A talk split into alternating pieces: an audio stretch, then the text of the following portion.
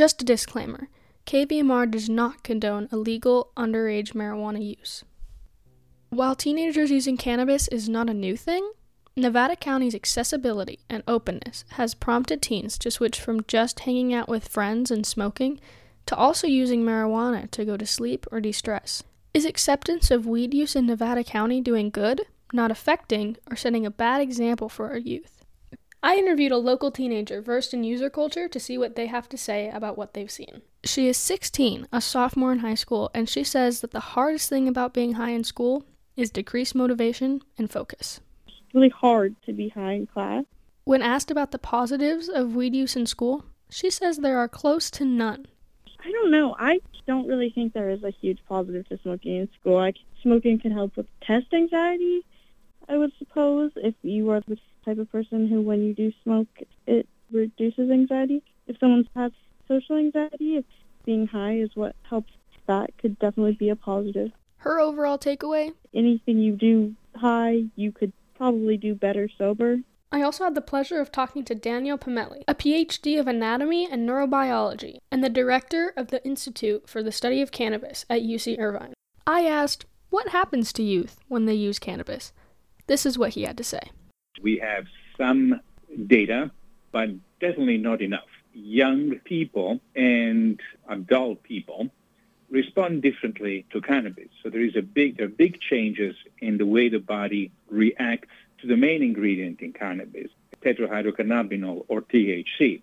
So THC combined with uh, these receptor proteins, uh, they're present throughout the body, um, and they're called cannabinoid receptors. It binds to cannabinoid receptors in the brain. That process causes the experience of having a high or being stoned.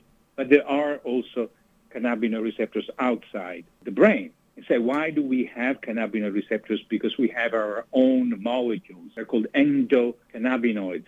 The endocannabinoids, they are cannabis-like molecules. They also bind to the cannabinoid receptor. And they're really, really important to development of certain parts of the brain. Use of cannabis can interfere with that development. That's the reason why early life use is so much more concerning and problematic than using adult.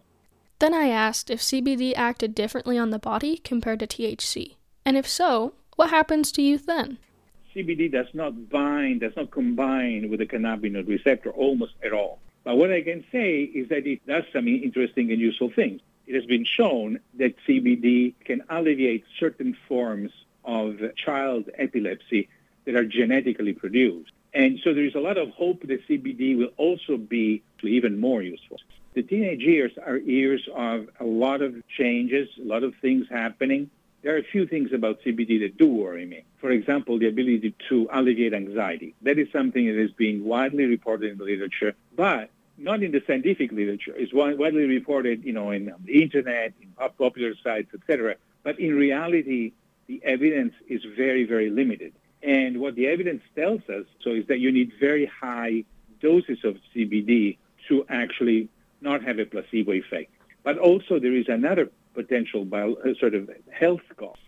CBD is, is destroyed by the liver, and it will now keep the liver busy while the liver should be doing other things.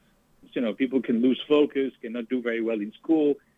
He then went on to explain the difference in using weed once or twice compared to using it every day. I mean, I understand, you know, teenagers want to explore things, they want to try new things. And honestly, I don't think if they try cannabis once or twice, anything is going to happen to them. The problem is if it becomes a habit. So if every day now they're going to have a huge amount of cannabis or a huge amount of CBD, in that case what happens is that you have all sort of potential issues arising. Some of them may be permanent. Likewise, you know, we show that if you give low doses of THC to a mouse daily during adolescence, when the animals are adult, they can no longer cope with social stress. Now, if you do the same treatment in adulthood, nothing happens unless there is an, over, an overwhelming reason to use cannabis. I would try to limit cannabis use under the age of 25 as much as possible. Is acceptance of weed use in Nevada County doing good for our youth? My name is Orion Raiche-Kott from KVMR Community Radio's Youth News Corps. The KVMR Youth News Corps is funded by AJA Video Systems, a privately owned global video technology company based in Grass Valley, California since 1993. AJA Video Systems is deeply dedicated to Grass Valley, Nevada City community, recognizing the need for investment in youth and education initiatives.